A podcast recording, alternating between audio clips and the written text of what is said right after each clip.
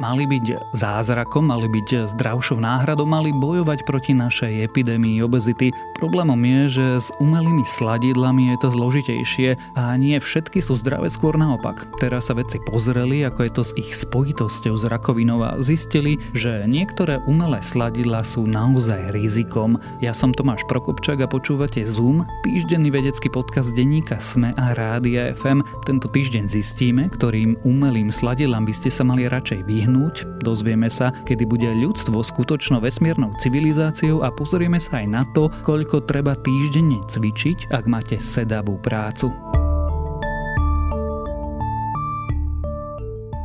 Ľudia často považujú umelé sladidla za zdravšiu náhradu cukru. Vedecké štúdie však ich nadmernú konzumáciu spájajú s obezitou, cukrovkou druhého typu a aj so srdcovo-cievnými ochoreniami. V 70. rokoch 20. storočia dokonca odborníci prvýkrát našli súvislosť medzi umelými sladidlami a vyšším rizikom rakoviny. Zhubné ochorenie malo podľa štúdie spôsobiť látka, ktorá sa nazýva cyklamát. Výskum ukázal, že potkanom zvyšovala riziko riziko rakoviny močového mechúra. Fyziológia potkanov a ľudí sa však do značnej miery líši a ďalšie bádanie nedokázalo nájsť spojitosť medzi konzumáciou sladidla a ochorením u človeka. Podľa novej štúdie, ktorú uverejnil odborný časopis PLOS Medicine, toto spojenie nie je mýtus. Vedci ukázali, že tí, ktorí konzumujú vysoké hladiny niektorých sladidiel, môžu mať zvýšené riziko vzniku určitých typov rakoviny. Napríklad aspartám sa pri trávení mení na formaldehyd formaldehyd, ktorý je známym karcinogénom. Premena môže spôsobiť, že sa hromadí v bunkách a zmení ich na rakovinové. Ľudské bunky sú pritom naprogramované tak, aby sa v okamihu, keď sa stanú rakovinovými, samé zničili a aspartam navyše narúša aj tento mechanizmus. Vypína gény, ktoré hovoria rakovinovým bunkám, aby to urobili. DNA ale poškodzujú aj iné sladidla, napríklad sukralóza a sacharín, čo môže takisto viesť k rakovine. Tie tieto experimenty však prebiehali len na bunkách v miske. Pokusy tiež ukázali, že sladidla môžu mať vplyv na baktérie, ktoré sa nachádzajú v črevách a táto zmena môže narušiť imunitný systém. Výsledky výskumov sú však obmedzené, pretože väčšina štúdí na túto tému pozorovala iba účinok konzumácie sladidiel bez porovnávania so skupinou, ktorá žiadne sladidla nejedla. Nová štúdia však skúmala viac ako 100 tisíc ľudí, aby výskumníci dokázali posúdiť príjem príjem umelých sladidiel požiadali účastníkov o vedenie denníka. Štúdia ukázala, že so zvýšeným rizikom rakoviny boli spojené najmä dve umelé sladidla, aspartám a acesulfám.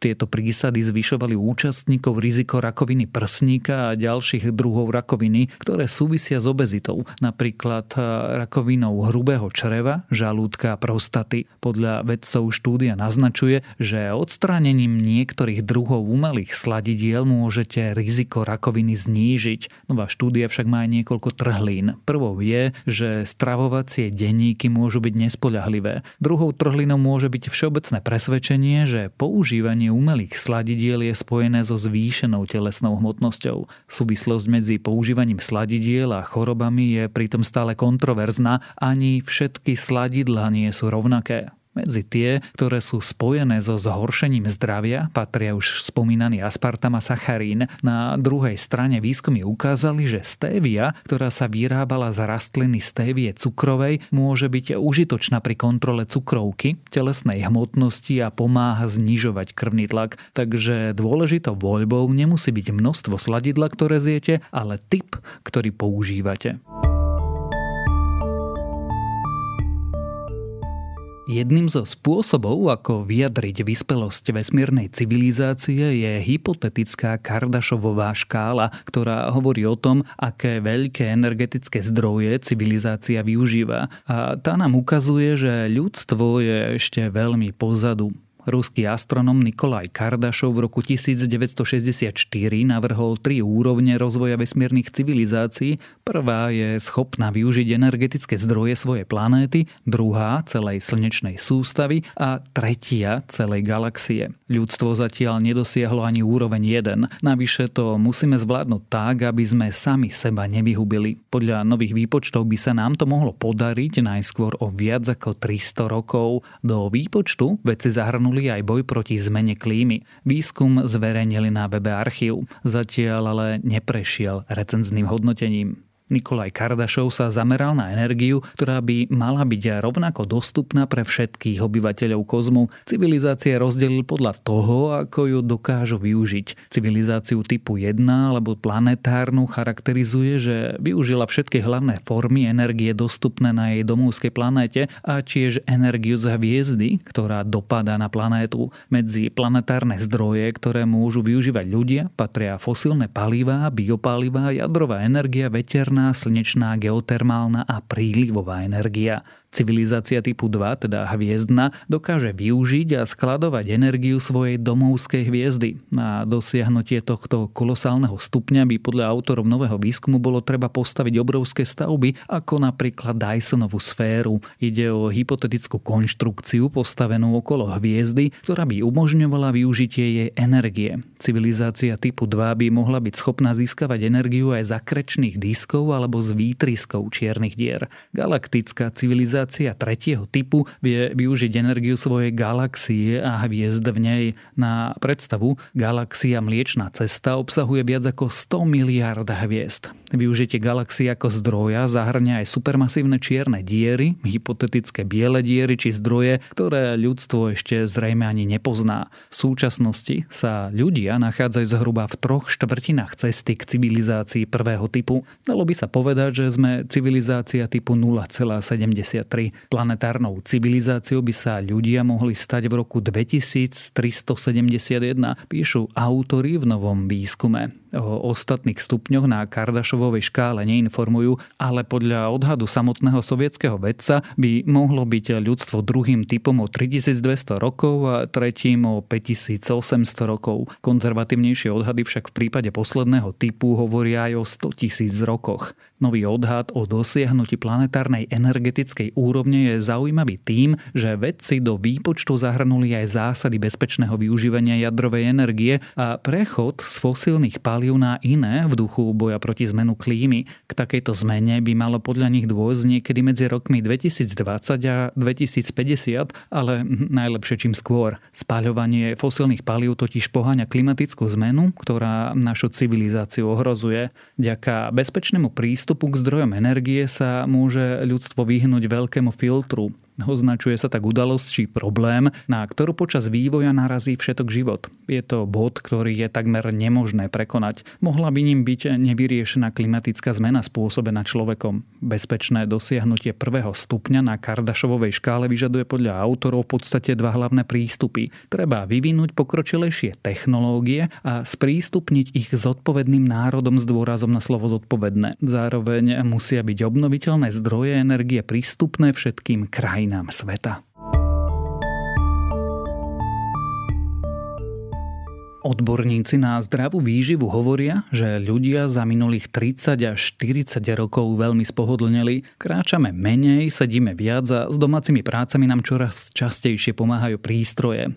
Výskumy ukazujú, že sedenie môže byť pre naše zdravie v mnohých smeroch škodlivé. Niektorí dokonca tvrdia, že je pre nás za rovnako nebezpečné ako fajčenie. Ako však máme správne vyvážiť čas, ak každý deň strávime hodiny sedením, Vedci teraz naznačujú, že stačí 150 minút týždenne strednej a že intenzívnej fyzickej aktivity. Z praktických dôvodov odborníci odporúčajú, aby si ľudia tých 150 minút rozložili na 5-30 minútových aktivít každý týždeň. Zníži to riziko predčasnej smrti a mnohých chorôb, akými sú mŕtvica, srdcový infarkt, cukrovka druhého typu a mnohé typy rakoviny. Za stredne intenzívnu aktivitu považujú všetky činnosti, ktoré zrýchľujú dýchanie aj srdcovú frekvenciu. Preto ak obľubujete prechádzky či chodíte pešo do práce, stačí, ak trochu zrýchlite tempo, nemusíte rovno šprintovať.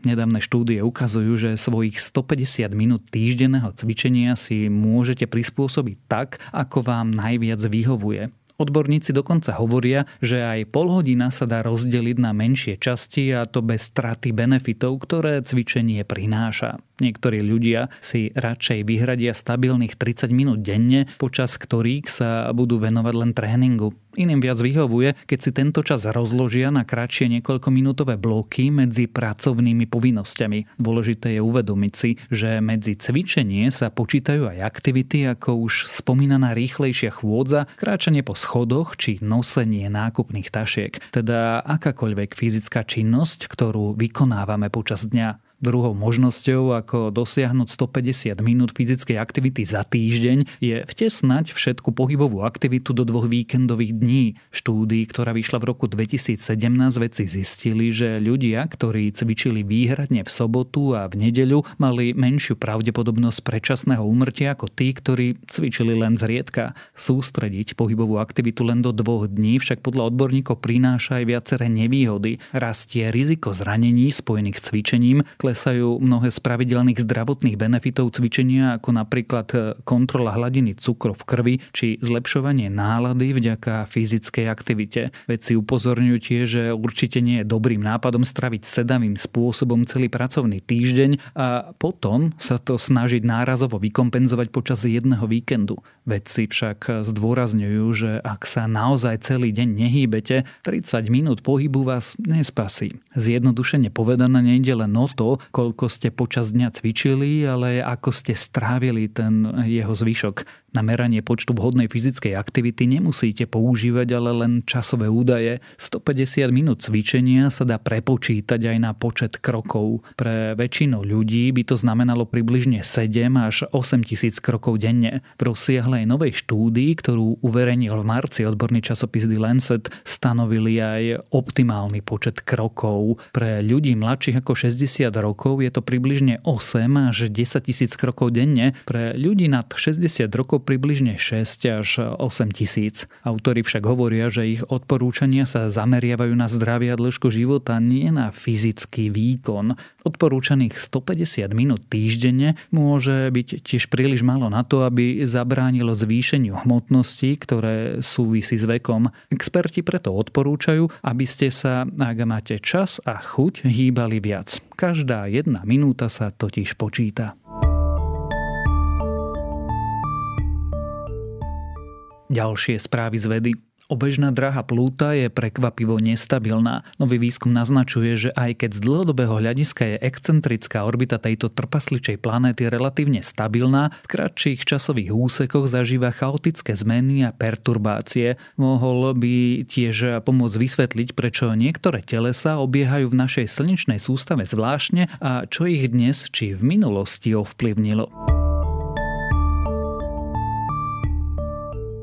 Patogény sa dokážu dostať až na morské dno a na túto cestu využívajú plasty, presnejšie mikroplasty, čo zase môže mať dôsledky na zdravie nielen morských ekosystémov. Výskum totiž teraz po prvý raz spojil mikroplasty v oceáne s patogénmi, ktoré sú typické pre súš.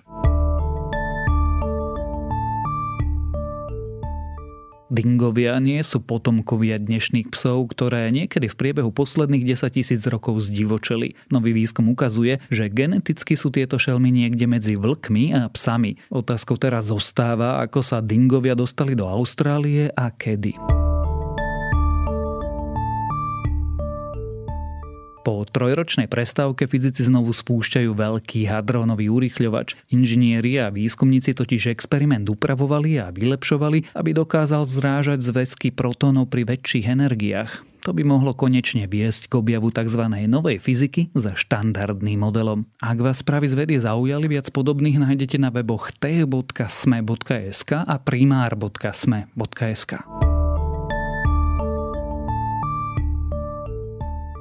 Počúvali ste Zoom, týždenný vedecký podcast denníka SME a Rádia FM. Zoom nájdete aj vo vysielaní rána na fm vo vašich mobilných podcastových aplikáciách, na streamovacej službe Spotify alebo na adrese sme.sk lomka Zoom. Ja som Tomáš Prokopčak a texty napísali Denisa Koleničova a Renáta Zelna. Za zvuk ďakujeme Adamovi Blaškovi a za postprodukciu Kristine Janščovej.